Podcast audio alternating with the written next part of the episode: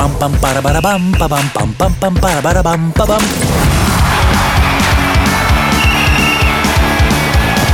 Футбольная программка. Здравствуйте! Вы слушаете подкаст «Футбольная программка». Ее ведущие Сергей Королев и Анатолий Синяев. Мы начинаем. «Зенит» решил свою задачу на сезон еще 7 мая, начал свою подготовку на 5 дней раньше армейцев, 21 июня, причем их подготовка пройдет через межсезонный турнир. Этот турнир международного уровня, и участниками станут, э, помимо «Зенита», турецкий Фенербахче, сербская Цервена Звезда и азербайджанский Нефчи. Цервена Звезда – чемпион сербской суперлиги. Да, и более того, обладатель Кубка у них золотой дубль в этом сезоне и 20 очков отрыва от второго места. Ну а по остальным командам тоже достаточно сильные соперники. У «Зенит» Фенербахче занял второе место в своем чемпионате с 8 очками отрыва от Галтасарая Невчи. Бронзовый призер чемпионата. Да, так что ждет нас э, увлекательная игра, интересная, интересный турнир. Э, думаю, можно будет посмотреть на то, как подготовился «Зенит» и насколько чемпионские амбиции «Зенита» будут представлены на этом турнире. Ну, относительно армейцев, Федосов и их тренера Владимира Федотова, а, они решили ну, провести подготовку к матчу за Суперкубок через контрольные игры. И первая у них состоится 4 июля, а вторая заключительная в этом межсезоне 8 июля. Как ты думаешь, э, то, что турнир будет показан по спортивному каналу, это будет матч-премьер, это больше нам расскажет о том, как готова команда к Суперкубку? Мне кажется, матч-премьер и матч ТВ вообще хорошо освещают футбол.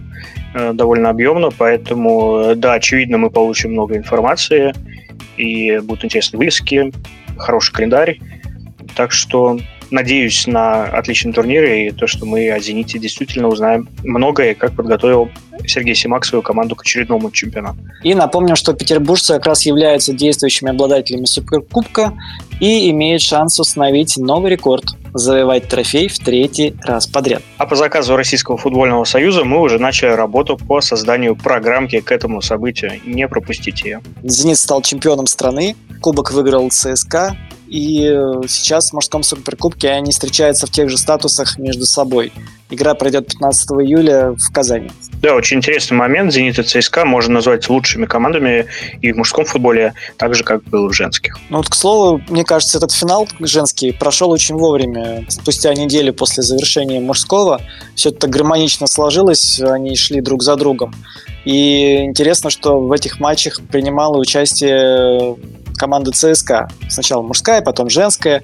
И женская команда имела шанс поддержать своих одноклубников, потому что победы одержали и в футболе, и в хоккее мужские коллективы, и в женском гандболе ЦСКА тоже стал чемпионом страны. Но выиграли футболистские «Зениты». Это, кстати, их второй титул за три года существования команды.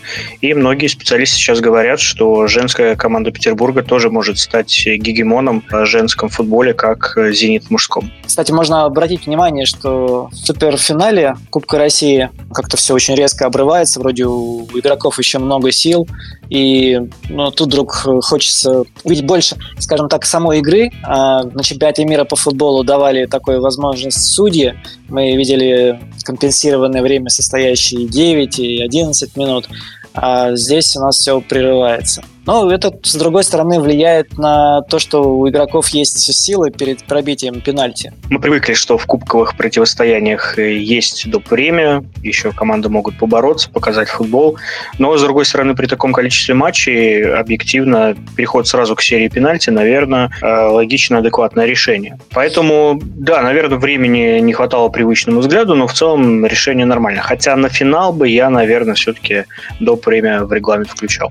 Игроки зарубежных сборных из российских клубов проводили до последнего, практически на третьей неделе июня, матчи за свои национальные сборные. Да, к слову, Зенитовец с Малком сыграл, дебютировал за сборную Бразилии в двух июньских матчах. Но это говорит о чем? Что у игроков в сборных остается еще меньше времени на отдых. И ЦСКА пошел навстречу своим футболистам перед Суперкубком, э, дав им отдохнуть э, дополнительные пять дней, если вся команда выходит с отдыха 26 июня, то игрокам сборных разрешено приехать 1 июля. Вы слушали подкаст «Футбольная программка». Футбольная программка.